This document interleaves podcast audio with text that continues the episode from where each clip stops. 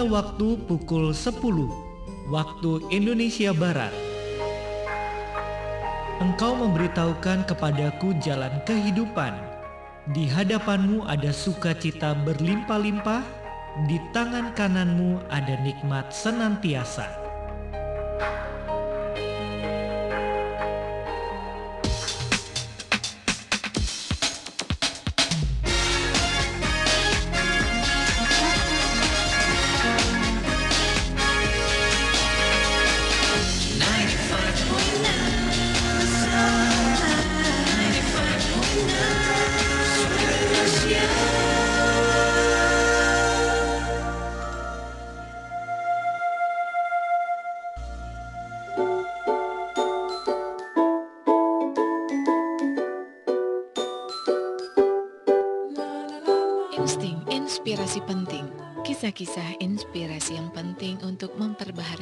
Dan pikiran kita.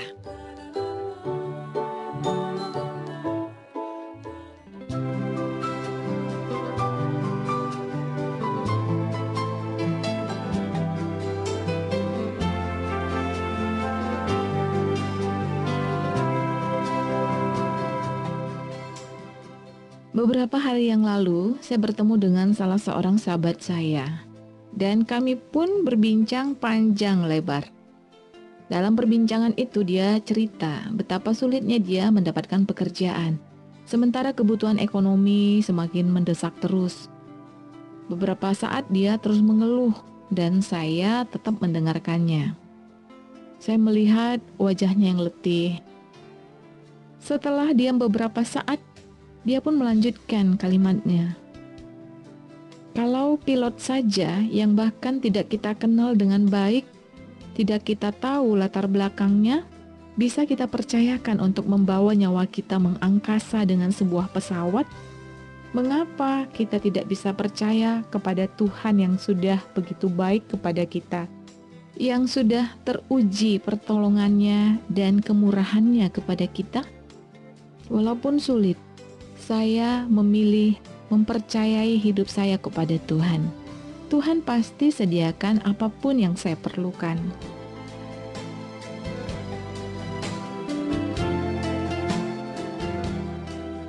Masih di insting inspirasi penting.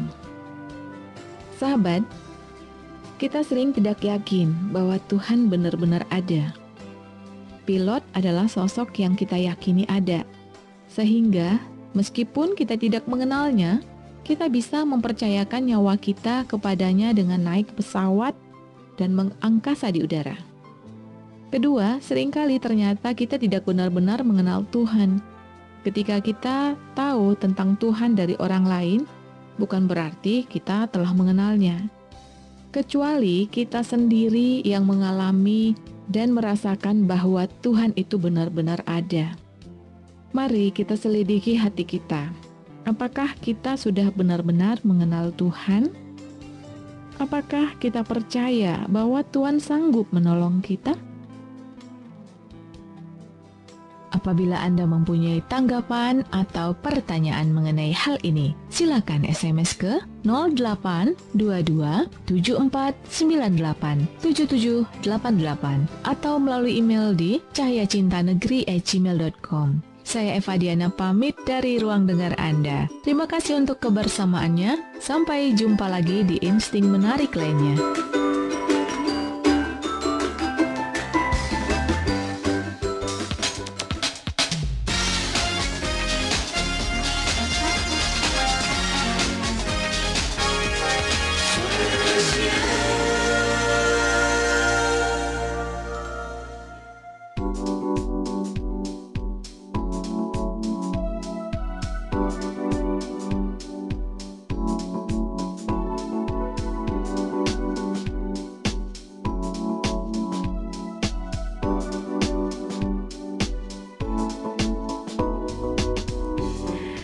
Gracia FM The Sound of Life. Tuhan adalah penolong dan raja. Shalom, selamat siang Kaulah muda Gracia di mana pun kalian berada. Berjumpa dengan Dian di program Young and Fresh Di edisi hari Sabtu 30 Juli 2022 Ya walaupun hari ini hari libur ya Kaulah muda Gracia Young and Fresh Tetap setia menemani kalian semua Selama satu jam ke depan sampai dengan jam sepe, uh, 11 ya karena sekarang jam 10 ya. Dan di siang hari ini ada satu narasumber yang sangat berbeda dari hari-hari yang biasanya ya kalau muda Grasi ya. Dan uh, hari ini kita undang jauh-jauh dari Jakarta tapi melalui Zoom ya. Uh, kita sapa langsung saja yang ada di line Zoom sana. Ada Kak Cindy Banurea. Shalom Kak Cindy. Halo, shalom. Shalom. Teman-teman dan suara Gracia. Apa kabar Kak Cindy? Oke. Okay. Uh, eh, puji Tuhan, baik Kak. Kakak gimana kabarnya? Kabarnya puji Tuhan diberkati luar biasa. Haleluya. Oke, okay. Kak Cindy. Haleluya. Tetap semangat ya Kak Cindy ya. Walaupun hari ini hari libur ya. Yeah. Hari oh. libur uh, di hari Sabtu tapi jatuhnya ya, nggak apa-apa ya. Tetapi harus tetap sukacita. Oke, okay. Kak Cindy, uh, boleh memperkenalkan diri dulu karena ini pertama kalinya Kak Cindy gabung di program yang Enfresh ya. Oke, okay, silakan Kak Cindy. Oke, okay, thank you Kak Dian. Uh, shalom semua teman-teman. Kenalkan aku Cindy Banurea Aku dari Jakarta, melayani di sebuah gereja Maur Sharon Jakarta. Dan belakangan aku lagi buka komunitas khusus ladies yuk baca Alkitab, mm-hmm. di mana di sini visinya itu pengen bisa menjadi seorang perempuan the best versi yourself in Jesus. Wah, gitu. ini mantep banget ya. Ini uh, pemberdayaan perempuan tapi uh, tetap Alkitabiah gitu ya. Ya, betul sekali.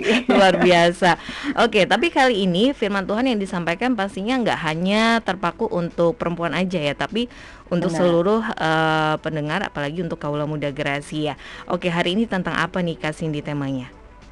Hari ini tuh temanya itu saat aku kemarin berdoa ya, yang mungkin juga aku lagi belakangan alami, itu sedang mengalami yang namanya uh, ada hal-hal di mana kita merasa khawatir mm-hmm. dan tidak tenang apalagi di area apa pun masalah kita. Jadi karena itu hari ini aku mau sharing dengan tema healing in God presence. Healing in God's presence. Jadi uh, kalau muda Gracia kalau akhir ini sering banget dengar kata healing ya gitu ya. Padahal yeah. kata healing itu nggak seindah yang kita bayangkan. Healing itu proses gitu ya Kak Cindy ya.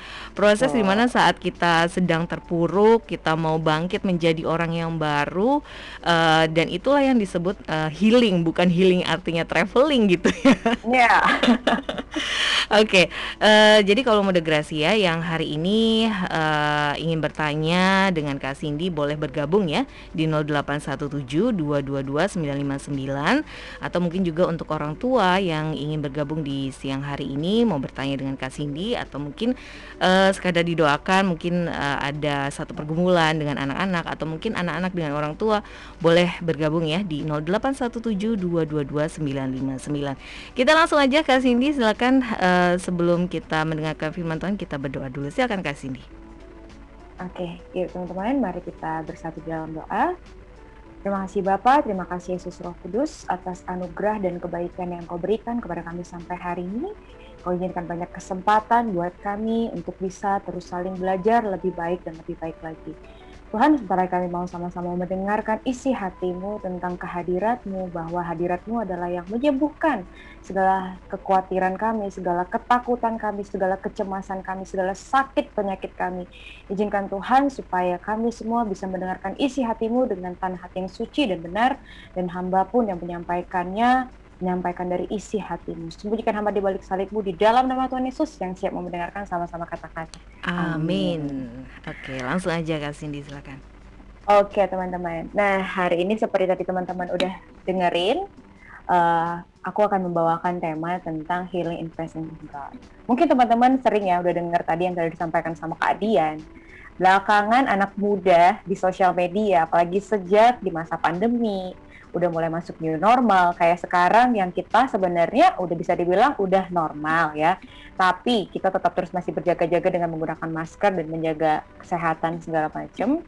Itu membuat banyak sekali orang yang akhirnya sadar dia mengalami mental health misalnya mengalami kayak lagi booming banget ya bener-bener gue gue lagi mental health nih gue merasa terancam nih ketika kerja aduh gue tertekan nih kayaknya mental health gue terganggu nih gitu jadi hal-hal seperti itu tuh sangat lagi di banyak dialami sama-sama anak muda generasi muda ini ya anak by the way saya juga masih muda ya saya masih umur 26 tahun anyway masih muda gitu ya, ya.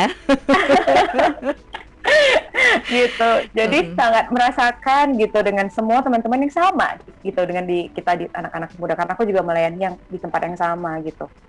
Jadi karena itu uh, kita sering merasa hal seperti itu dan kita concern ke sana. Oke, okay, kalau gitu gue butuh nih, aku nih butuh untuk healing. Aku healing ke Bandung lah, aku healing pergi ke luar negeri lah, yang sekarang kan udah bisa ya ke luar negeri ya aku healing aku pokoknya butuh healing me time aku semuanya segala macam gitu nah sadar nggak sadar kita kadang akhirnya terfokus ke arah ke sana Padahal mungkin teman-teman bisa lihat di sosial media banyak ya, habis healing satu dua hari ke Bandung, ke Jogja, baliknya stresnya tetap sama gitu ya. Masalahnya tetap, tetap ada gitu ya. Iya gitu loh, masalahnya tetap ada dan ibaratnya kesenangan tadi tuh hanya bersifat sementara gitu ketika kita keluar. Tapi pertanyaannya balik, tetap boleh nggak kita keluar kota kalau liburan? Boleh. Boleh. Boleh. ya boleh. Kalau nggak kasihan yang usaha pariwisata ya. ya terpuruk ya. terpuruk gitu ya. Tuhan kan ciptakan hal itu juga ada suatu fungsi dan gunanya gitu. Liburan itu tetap penting. Kalau misalnya keluarga, bonding hubungan sama keluarga. Hmm. Ya, bangun hubungan sama pasangan yang udah punya pasangan bangun hubungan kalau misalnya berkomunitas kadang kan ada retret keluar kota itu kan liburan juga ya hmm. nah tapi masalahnya di sini nih yang kadang kita suka sekali rancu dengan hal itu sebagai anak muda bahwa yang kita butuhkan bukan hanya sekedar menyenangkan soul kita menyenangkan hal-hal yang membuat diri kita merasa senang sementara. Tapi yang Tuhan rindukan sebenarnya yang harus yang kita butuhkan adalah memenuhi roh kita. Dan bagaimana kita bisa memenuhi roh dalam diri kita, yaitu membangun hubungan dengan Tuhan dengan merasakan hadiratnya.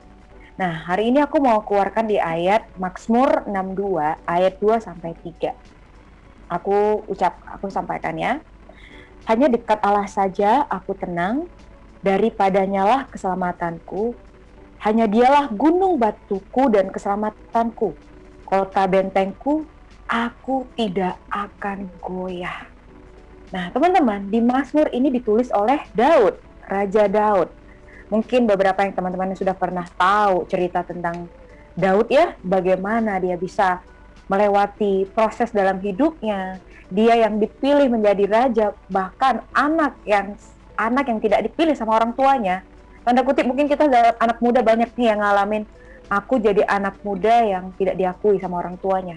Daud seperti itu. Daud seperti itu gitu. Namun pada akhirnya apa? Dia dipilih Tuhan menggantikan Raja Saul. Dan ketika dia sudah digantikan Raja Saul, dia jadi orang yang baik gitu ya. Karena Saul berhasil membunuh beribu-ribu musuh, sedangkan Daud berlaksa-laksa dan banyak yang akhir memuji memuji Daud. Cemburulah Saul gitu. Yang akhirnya dia mau berusaha untuk membunuh Daud gitu ya. Saul berusaha membunuh Daud berkali-kali dia dikejar-kejar oleh tekanan-tekanan dalam kehidupannya. Bukan hanya saat dia mau dilantik menjadi seorang raja, saat dia sudah menjadi seorang raja pun teman-teman tahu ya cerita Absalom anaknya sendiri, anak kesayangannya, anak kandungnya itu mau membunuh ayahnya sendiri. Gitu. Padahal kalau ditanya, Daud punya kekuatan nggak untuk bisa membunuh orang, membunuh karena pada zaman itu ya karena pada zaman itu memang uh, musim-musim musuhnya seperti itu ya hmm. ada nggak kekuatannya Daud ada sangat ada. Bahkan dia dua kali dikasih kesempatan pas masa mau Saul membunuh Daud. Tuhan kayak kasih kesempatan untuk Daud yang bisa melakukan itu kepada Saul. Tapi apa? Daud bisa bilang enggak Saul adalah orang yang pernah diberkati Tuhan. Aku tidak akan pernah melakukan hal itu. Artinya apa teman-teman? Di dalam setiap tekanan kehidupannya yang terjadi berkali-kali, dia tetap terus percaya bahwa Tuhan adalah gunung batuku dan keselamatanku. Gunung batu berbicara apa sih? Gunung batu itu berbicara tentang kekuatan.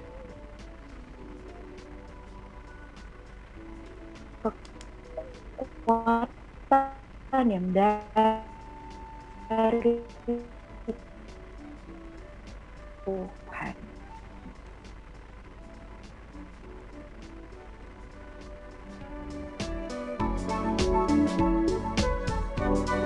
Kalau kita bicara batu itu apa? Benteng. Karena di dalam kehidupan kita ini salah akan selalu ada namanya kita membuat kita merasa ada banyak hal yang membuat kita pengen keluar dalam hadirat Tuhan karena pekerjaan iblis seperti itu. Tapi balik lagi, balik lagi. Tuhan mau bilang adalah kita dipanggil Tuhan untuk bisa masuk di dalam hadiratnya. Dan di mana kita bisa menemukan kesembuhan, di mana kita bisa menemukan healing sesungguhnya, di mana kita bisa merasakan apa yang mau Tuhan kendaki dalam kehidupan kita, yaitu di dalam hadiratnya. Di dalam hadiratnya. Hanya di dalam hadirat. Pertanyaannya, gimana kita supaya bisa tetap terus stay di dalam hadirat Tuhan? Kalau kita tahu jawaban terbaik untuk bisa kita healing di dalam keadaan apa pun, di dalam kekhawatiran kita, dalam kecemasan kita, di dalam anxiety yang zaman sekarang mental health itu semua ya. Gimana? Gimana supaya kita bisa stay di dalam hadirat Tuhan untuk merasakan ketenangannya? Aku akan kasih tiga poin. Yang pertama adalah membangun keintiman dengan Tuhan. Kita coba baca di Mazmur 62 ayat 9 hanya setiap waktu hai umat Allah ialah tempat perlindungan kita dan ada kata Selah. Nah, di sini yang harus kita bisa bilang Allah lah, Tuhanlah tempat kita berlindung. Tuhan Yesuslah tempat kita bisa meletakkan segala sesuatunya dalam kehidupan kita. Mungkin hal ini teman-teman udah sering dengar gitu ya. Oke, uh, sama Tuhan. Oke, okay. tapi pertanyaan kenapa kita masih bisa tetap merasa cemas? Kita masih bisa merasa tetap struggle or something else karena Tuhan rindu kita terus masuk dalam hadiratnya. Coba kita hanya oke okay, hari ini, besok enggak gitu. Ya itu akan membuat kita tidak ketergantungan kepada Tuhan. Kita tidak akan membangun keintiman dengan Tuhan. Karena intim itu kan saling sama deh kayak kita orang pacaran aja bisa ya kan. Hmm. tetap aja maupun kita LDR maupun kita misalnya lagi bete lagi apa sama pasangan kita kita pasti setidaknya mau ngabarin kan eh aku lagi di sini nih gitu. Eh aku udah ini nih gitu. Kayak sehari aja nggak dapat kabar pasangan kita. Kita udah ngerasa kayak ada yang kurang bisa, walaupun lagi gitu keadaan ya? marah walaupun lagi keadaan ya enggak iya benar. Lagi keadaan bete hmm. gitu. Sama suami kita gitu. Pasti ada kan pasti ada tetap kita pengen ngabarin eh dia gimana? Hmm. apalagi sama Tuhan gitu loh. Apalagi sama Tuhan yang lebih dari seorang pacar yang harusnya dia yang terus memimpin dalam kehidupan kita. Ada nggak masanya kadang kita merasa capek? Ada nggak kita kadang merasa Tuhan udah ibaratnya kita sedikit uh, kesel gitu aduh Tuhan kenapa sih janji janji Tuhan yang ini belum terjadi terjadi? Gitu. Sama kayak pacar tadi ah pacar gue janji ini belum jadi jadi gitu.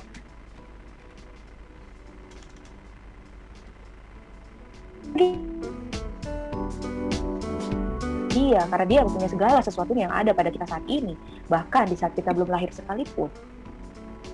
Gitu. Jadi gimana supaya kita tetap terus bangun keintiman Tuhan bangun hubungan dalam sama Tuhan. Dari saat teduh kita dari hubungan pribadi kita. Sama mungkin orang berbagai punya macam cara bagaimana dia bangun hubungan sama nggak harus selalu kayak oke okay, gue bangun pagi-pagi untuk terus masuk hadirat Tuhan. Ada yang seperti itu. Ada juga yang malam hari. Sefleksibel kalian bagaimana waktu terbaik yang kalian bisa berikan kepada Tuhan bahkan kalau misalnya kalian lagi capek kalian lagi padat jadwalnya kalau bisa lagi di jalan di jalan bicaralah sama Tuhan Karena dia yang akan selalu menjagai dan menjadi perlindungan di dalam kehidupan kita. Dan yang kedua, bagaimana kita stay di dalam hadirat Tuhan, baca dan bungkan firman Tuhan. Dan pasti ya dengarkan hal-hal yang membangun, seperti salah satunya di radio. Kita dengerin streaming radio rohani, kita dengerin kalau ada di Spotify, di revival, di mana segala sesuatu yang membangun hidup kita, dengarkan. Berikan waktu, berikan invest. Kalau kita bisa menginvestasikan waktu kita untuk bisa mencari uang, apalagi kita mencari hadirat Tuhan yang dia menjadi sumber segala sesuatunya gitu. Bukankah uang itu pun dari dia gitu, segala sesuatunya dari dia. Kenapa kita malah untuk stop untuk mencari tahu tentang dia? Karena dengan kita mendengarkan firman-Nya, dengan kita membaca firman, karena kita nggak tahu, di situlah proses pengenalan akan Tuhan itu sendiri. Di situlah kita tahu kepribadian Tuhan itu sendiri. Aku berkali-kali jujur pribadi ngalamin, ada saatnya udah cari Tuhan, kayak tetap aja masih lemas gitu. Cuman iseng nggak sengaja dengerin aplikasi tertentu gitu ya, dengerin radio gitu. Eh kok Tuhan kayak menjawab, Tuhan kayak menjamah, dengerin khotbah, nonton YouTube gitu. Kayak Tuhan menjawab. Dan ternyata hal itu juga cara Tuhan bisa berbicara pada hidup kita. Karena nggak semua orang karena nggak semua orang memang mengalami kadang Tuhan ngomong bisa secara audible gitu ya. Tapi kadang bisa konfir konfirmasi konfirmasi. Seperti yang hari ini mungkin ada teman-teman di sini yang sedang merasa galau sedang merasa khawatir sedang merasa cemas bangun pagi kok bawaannya cemas jantungnya deg-degan. Sudah ke dokter mungkin ya. Sudah melakukan segala sesuatu yang secara dunia lakukan, tapi kenapa? Kok rasanya tetap aja ada rasa cemas, tetap aja ada rasa khawatir, yang nggak tahu sumber itu dari mana. Ya aku cuma mau sampaikan sekali lagi teman-teman, cari firman Tuhan. Dengan sengaja dengarkan, renungkan firman Tuhan. Karena itu yang akan membawa sukacita, yang membawa damai sejahtera. Karena dialah sumbernya. Di sini aku mau baca di 2 Timotius 3 ayat 16.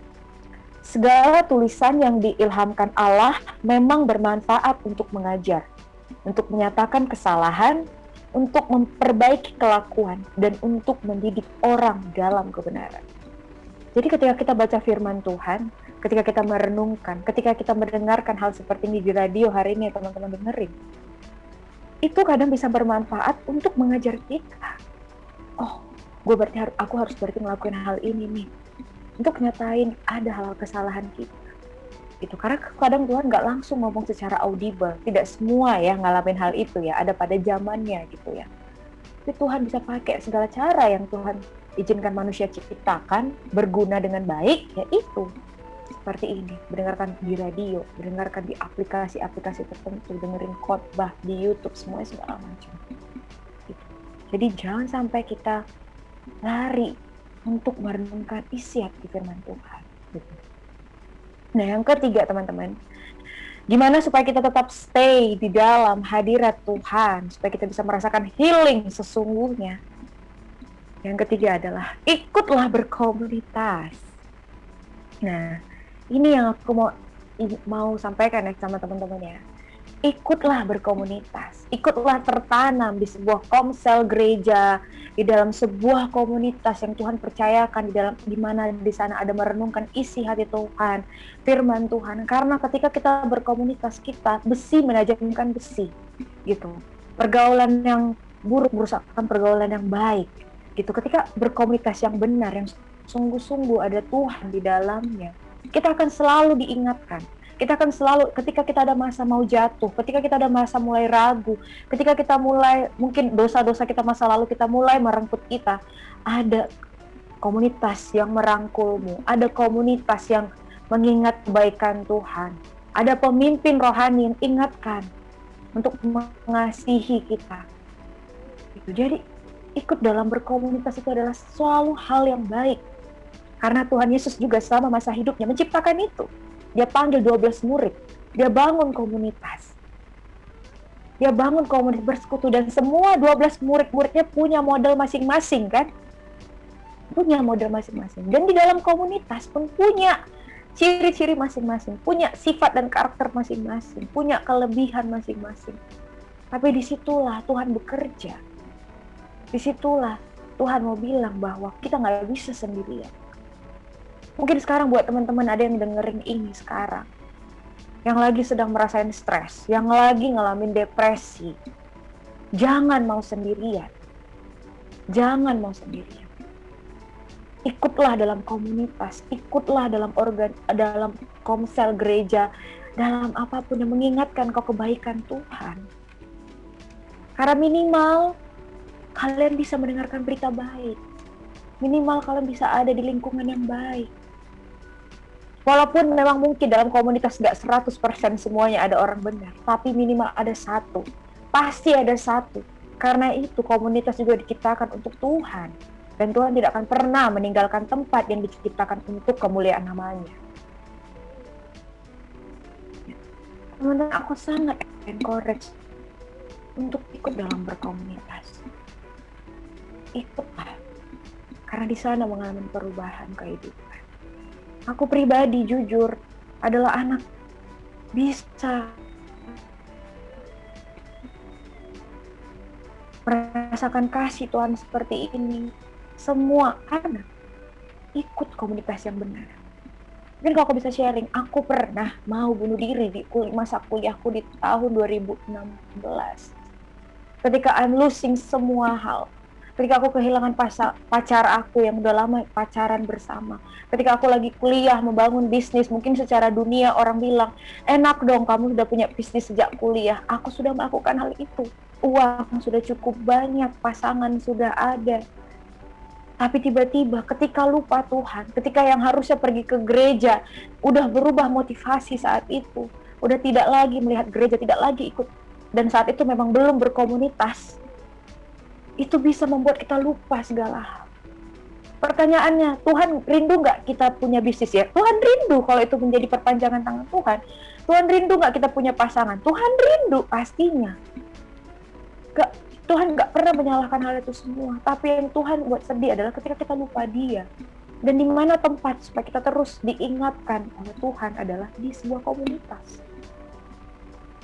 Saat aku kehilangan itu semua, di dalam waktu dekat hilang itu semua, hubungan harus berakhir. Kuliahku udah mulai nilainya anjlok saat itu. Dan bisnisku semuanya harus di close, ditutup dan aku mau pulang ke Medan karena aku anak kerantau ya rasanya malu karena kata orang pantang merantau itu pantang kalau nggak sukses gitu ya yeah. dan aku udah udah deh aku nggak ada lagi gunanya hidup. Ntar aku mati aja karena aku pulang pun ke rumah. Pasti keluargaku juga ya pikir nggak akan menerima karena ada masalah saat itu ya. Nanti kapan-kapan aku share tentang keluarga gitu tapi puji Tuhan sekarang udah menang dalam keluarga. Hmm. tapi saat itu rasanya aku pengen bunuh diri. Dan tiba-tiba ada orang yang memang ngingetin aku satu ayat dan itu yang aku ingat dan aku baca. Dia kirim ayat Alkitab dan dia kirim link link YouTube aku demi. Dan itu mengubahkan aku dan aku mau mencoba. Dia ngajak aku ikut komunitas. Oke aku coba. Dan hari pertama saat aku menginjak komunitas itu aku langsung merasakan ini yang aku butuhkan. Ini yang aku butuhkan. Banyak orang baik, banyak orang ingat kebaikan Tuhan. Jadi betapa pentingnya teman-teman komunitas itu. Saat itu mungkin kalau aku gak ikut komunitas, aku nggak tahu mungkin saat ini Cindy sudah nggak ada gitu ya. Hmm. Cindy sudah ada alam lain yang mungkin teman-teman tahu akibat bunuh diri adalah masuk neraka. Yeah. Tapi saat itu aku bersyukur sekali. Itu yang membuat sampai sekarang aku rindu saat anak muda juga untuk bisa mengalami kemenangan untuk ikut dalam berkomunitas. Itu yang membuat selalu aku rindu untuk buat teman-teman yang mungkin ngerasa pasti ada masa stres, ada pasti masa depresi. Ada merasa kayak kalian merasa tidak dipedulikan sama keluarga kalian. Bagi mungkin yang sama nasibnya anak perantau yang merasa sendirian, yang saat ini putus cinta, yang saat ini mungkin ada merasa bahwa kamu sudah seperti kehilangan semuanya. Hari ini aku mau sampaikan, Tuhan memanggilmu ketika kamu masih bernapas. Ketika kamu saat ini masih diizinkan Tuhan napas. Tuhan selalu masih memberikan kesempatan buat kamu untuk kembali kepada dia. Untuk hari dia. untuk merasakan cintanya. Karena Tuhan itu nyata. Kasih Tuhan itu nyata. Cinta Tuhan itu nyata depan kita. Dia nggak pernah mau kita sendiri. Dia nggak pernah menciptakan kita dengan tidak ada tujuannya. Selalu ada tujuannya masing-masing. Walaupun tujuan kita belum tentu sama, ya ada mungkin panggilan orang harus sukses di dunia sekuler, ada di dunia rohani, ada yang harus sebagai penyiar radio seperti Kak Dian. Itu yang paling Tuhan kasih buat dia panggilannya. Atau ada yang lain. Ada yang dipanggil memang dia mengajar. Ada yang dipanggil yang menjadi jawatannya rasul, gembala, atau profesi apa pun, akuntansi, sekolah kalian sekarang ini. Do the best Percaya nggak firman Tuhan? Setialah dengan perkara-perkara kecil, maka perkara besar akan diberikan kepadamu. Amin. Mulailah apa yang ada di tanganmu. Jadi balik lagi teman-teman. Aku mau ingetin betapa pentingnya kita hidup berkomunikasi pentingnya kita hidup dalam sebuah komunitas ya teman-teman. Maulah punya hati dimuridkan sama pemimpin rohani. Punya hati mau dimuridkan. Punya hati mau dibentuk dan diajar. Karena percuma, apa yang membuat orang di dalam sebuah komunitas tidak bisa bertumbuh ya karena tidak punya hati yang mau diberi.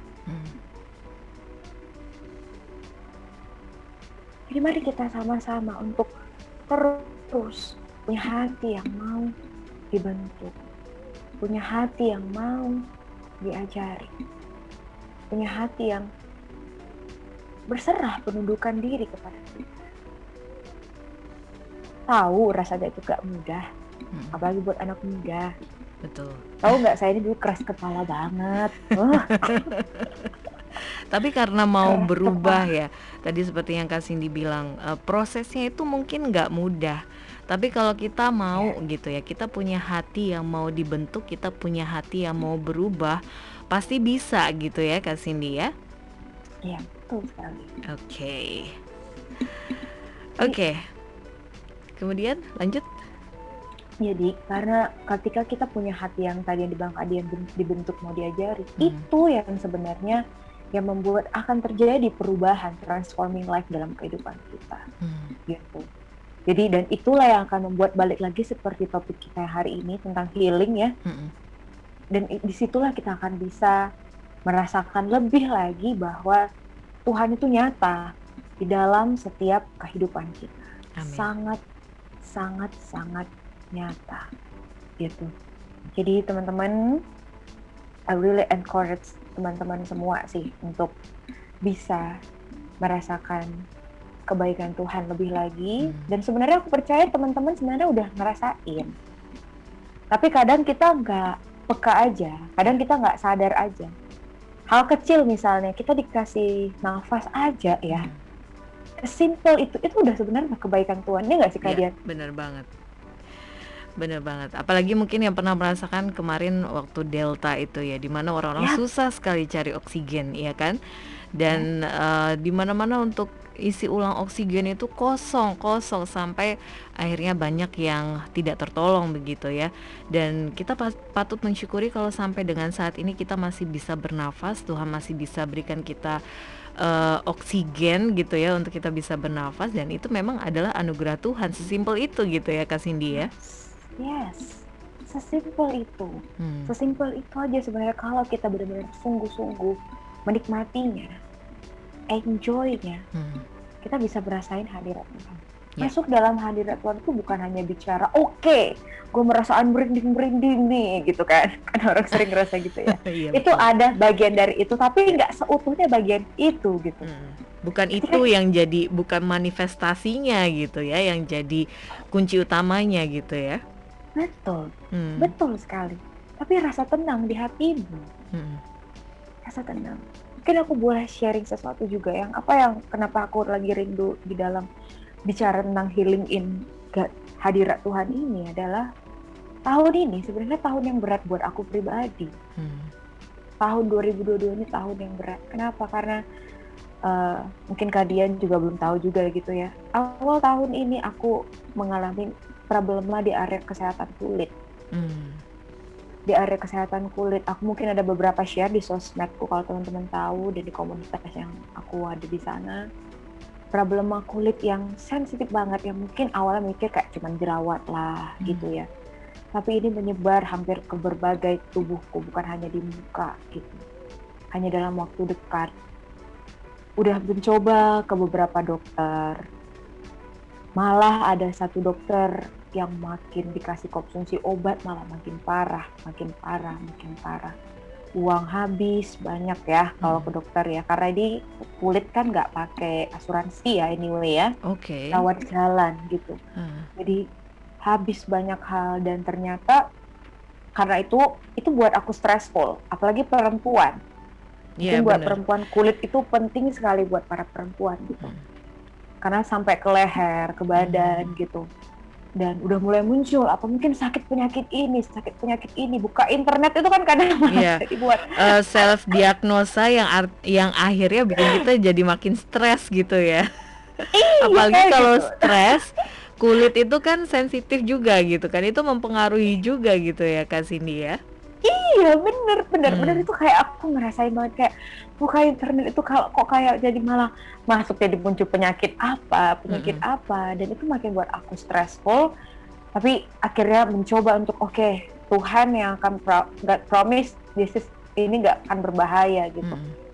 tapi ya tetap ya ada kekhawatiran nggak? Ada kekhawatiran sampai akhirnya udah ke dokter dibantu satu di uh, keluarga sampai heboh banget karena nggak pernah tahu aku bisa kayak sakit kayak gini hmm. ketika masa perantauan dan, dan coba ke dokter yang baru ternyata dokter yang baru ini buat malahan obatnya jadi buat rambutku hampir botak. Oh. Sebenarnya tuh biasa rambutku lagi proses menjelang tipis banget sekarang, hmm. gitu kan. Hmm.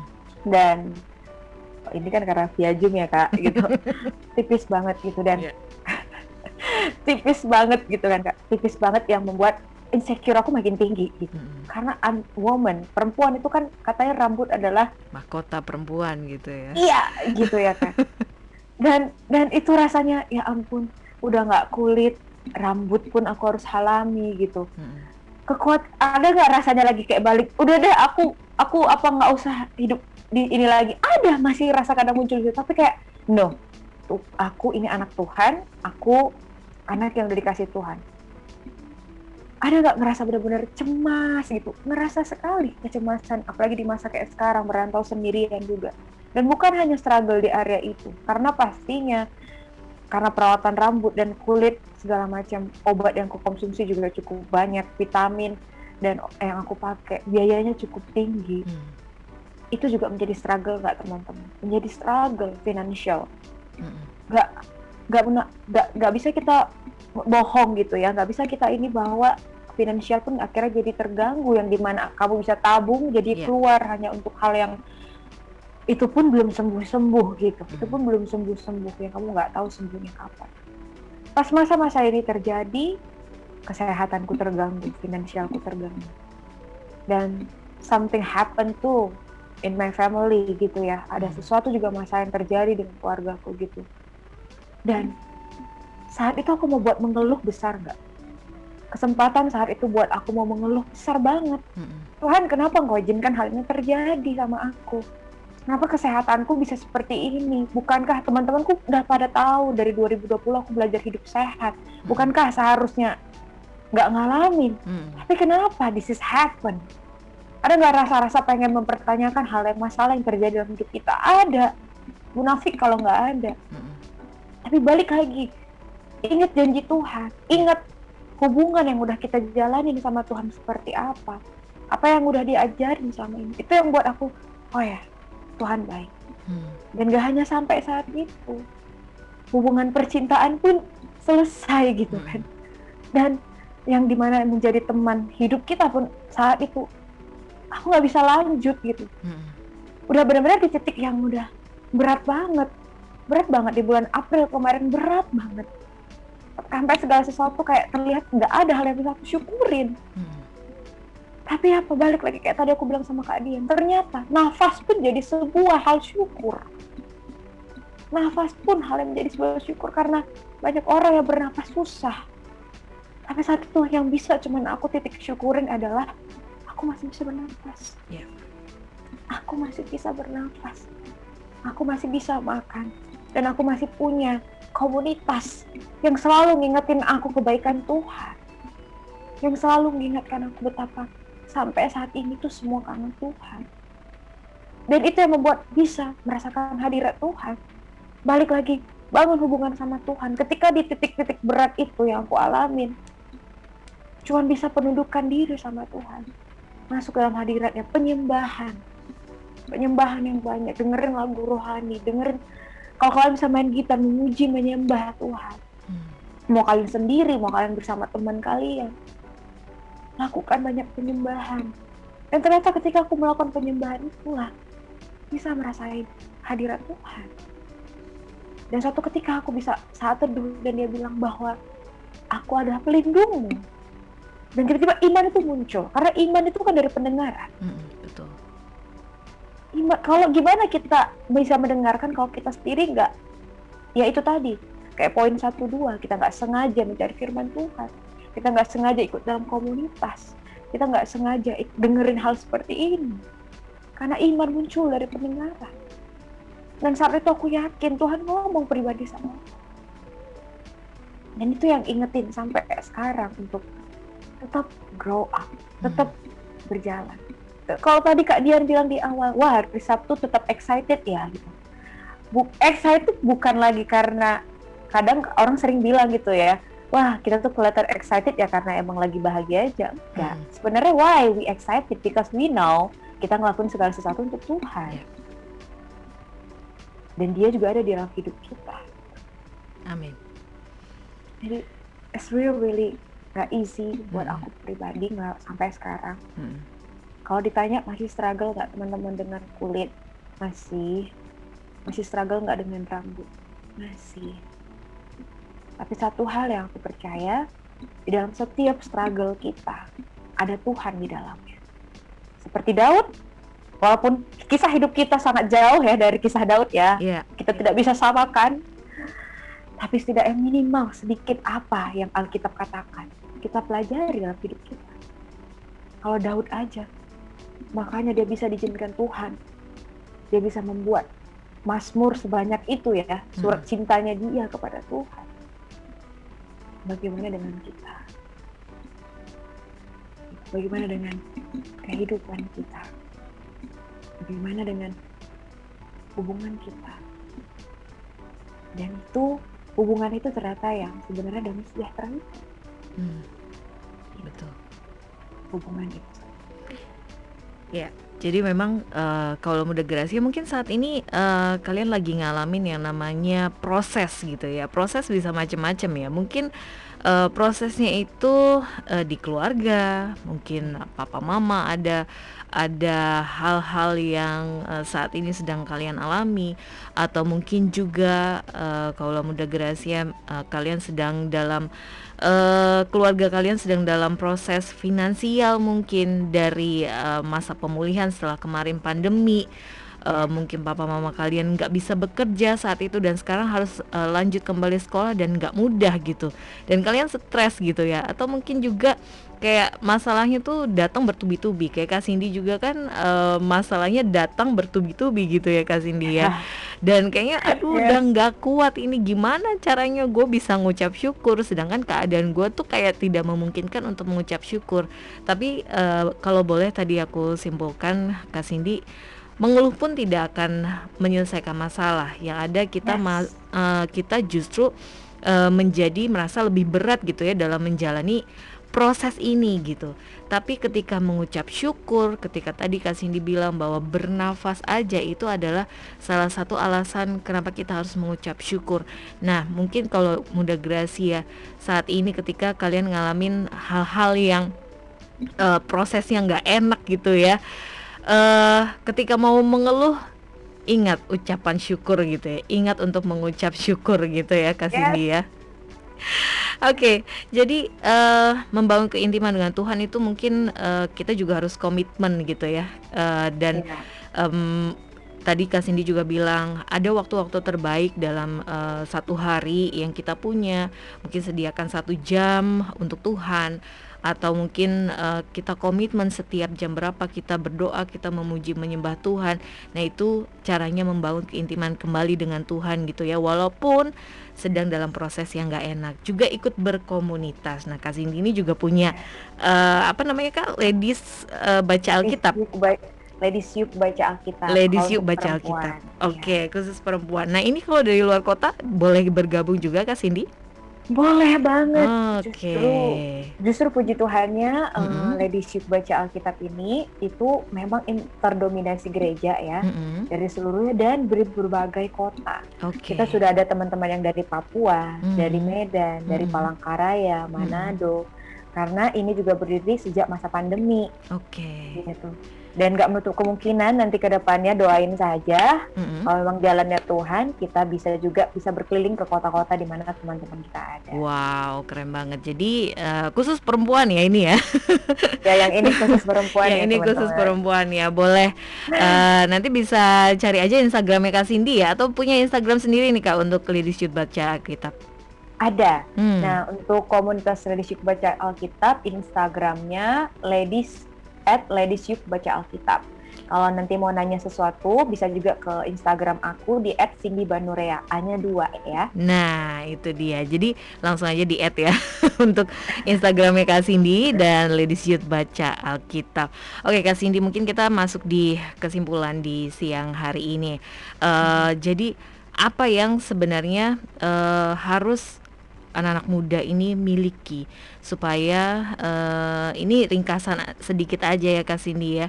Supaya kita terus mengalami yang namanya bersuka cita dalam proses uh, healing dalam dalam hadirat Tuhan gitu ya. Kita tahu bahwa sebenarnya ketika kita menghadapi masalah nih sebenarnya Tuhan udah nyiapin jawabannya. Cuman dalam proses ya Tuhan kan pengen kita untuk terus deket sama dia gitu kan ya. Nah hmm. uh, mungkin bisa di ringkas sedikit Kak Cindy untuk menutup perjumpaan kita di siang hari ini. Silakan Kak Cindy. Oke. Nah, untuk kesimpulannya, poin bagaimana supaya kita bisa terus merasakan hadirat Tuhan apalagi mm -hmm. buat untuk anak-anak muda, mm -hmm. yaitu adalah dengan sengaja cari Dia. Mm. Gitu. Dengan sengaja cari Dia. Dengan sengaja itu berarti pakai niat ya. ya, niat. Dengan sengaja cari Dia yeah. gitu dan memang dengan sengaja niat ini tuh nggak harus yang langsung muluk-muluk oke okay, gitu ya hmm. tadi ya tadi aku akan berdoa gini aku ngerasain ini enggak hmm. dari harus sengaja hal kecil itu tadi poin yang ketiga ikut berkomunitas hmm.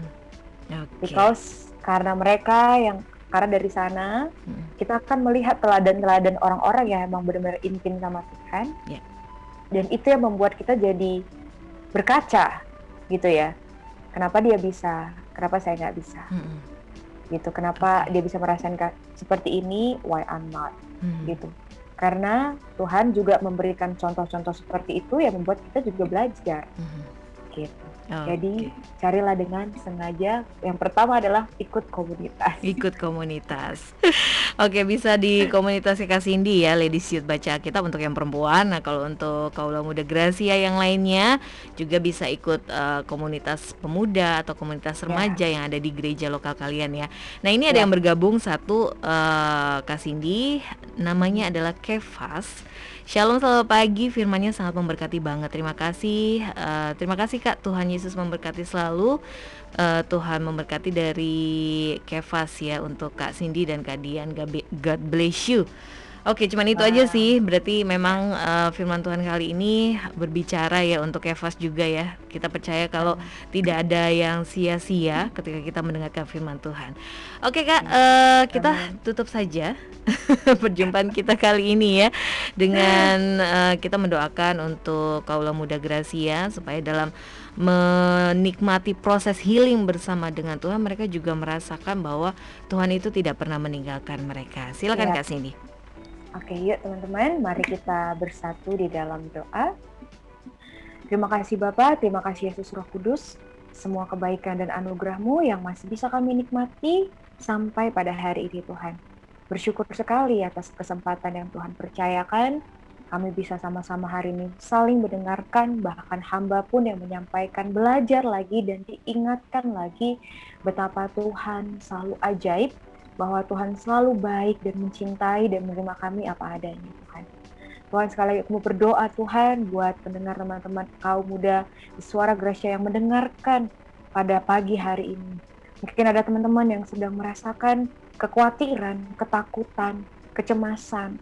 Izinkan Tuhan Yesus setiap pribadi yang mendengarkan saat ini, mereka merasakan damai sukacitamu, mereka bisa menemukan Engkau Tuhan, mereka merasakan cintamu Tuhan, dan bahwa ternyata kan bahwa Tuhan selalu hadir di dalam setiap kehidupan mereka, walaupun dalam keadaan apa pun juga. Izinkan Tuhan semakin banyak juga generasi muda yang terus rindu untuk dipakai oleh Engkau lebih lagi. Bisa menjadi perpanjangan tangan kasih-Mu dan mempunyai rasa bahwa apa pun yang terjadi dalam kehidupan mereka, walaupun sedang dalam proses berat sekalipun, mereka punya Engkau Tuhan. Mereka punya Engkau Tuhan. Dan bukan hanya sekedar kata-kata, dan bukan hanya sebenar apa yang mereka dengarkan, namun itu semua bisa mereka alami, dan itu bisa mereka nyata di dalam setiap kehidupan buat teman-teman yang mendengarkan. Terima kasih Tuhan Yesus buat kesempatan ini dan juga berdoa buat suara Gracia Tuhan, radio suara Gracia. Engkau berkati lagi Tuhan, Engkau urapi Tuhan, sehingga sungguh-sungguh bisa menjangkau lebih banyak jiwa lagi di luar sana yang percaya akan Engkau dan menyatakan Engkau sebagai juru selamat ya Bapak, dan bukan hanya berkembang dengan apa yang didengarkan, dan juga berkembang, bisa menjadi pelaku firman Tuhan lebih besar lagi dan menyatakan kuasamu lebih besar lagi dengan segala sesuatunya. Terima kasih Tuhan Yesus, terima kasih buat semuanya. Kami serahkan firman yang kami dengarkan hari ini kepadamu di dalam nama Tuhan Yesus. Kami telah berdoa mengucap syukur. Haleluya. Amin. Amin. Terima kasih Kak Cindy untuk sharing firman Tuhan di siang hari ini dan saya percaya kalau uh, kita mau berubah pasti bisa berubah ya tentunya dengan uh, kekuatan dari Tuhan dan terus sengaja mencari hadirat Tuhan. Oke, terima kasih Kak Cindy sukses untuk karirnya, kemudian juga cepat sembuh ya Kak Cindy ya. Amin. Amin juga untuk pemulihan di segala aspek uh, dalam kehidupan Kak Cindy juga pasti akan dialami bersama dengan Tuhan ya. Sampai ketemu lagi di lain kesempatan ya Kak Cindy ya. Tuhan ya, memberkati. Shalom. Shalom Kak Dian. God bless. God bless. Oke, okay. uh, eh, kalau muda Grasi itu dia firman Tuhan yang sudah kita dengarkan bersama-sama dari Kak Cindy Banuria dan saya percaya untuk kaula muda Gracia juga yang pastinya saat ini sedang mengalami hal-hal keterpurukan atau mungkin hal-hal yang uh, tidak maksimal dalam kehidupan Uh, mari kita sama-sama cari hadirat Tuhan, mari kita sama-sama sengaja berdoa datang pada Tuhan dan biarlah Tuhan yang memegang tangan kita karena Tuhan tidak akan pernah meninggalkan kita. Itu dia kalau muda Gracia di program yang and fresh kali ini. Saya percaya setiap kita pasti diberkati. Dan nanti kita akan ketemu lagi di minggu depan ya di yang and fresh di bulan yang baru, bulan Agustus bersama Pastor Gideon Alfred. Dan akhirnya Dian harus pamit undur diri dari ruang dengar kalian semua. Tuhan memberkati. Shalom.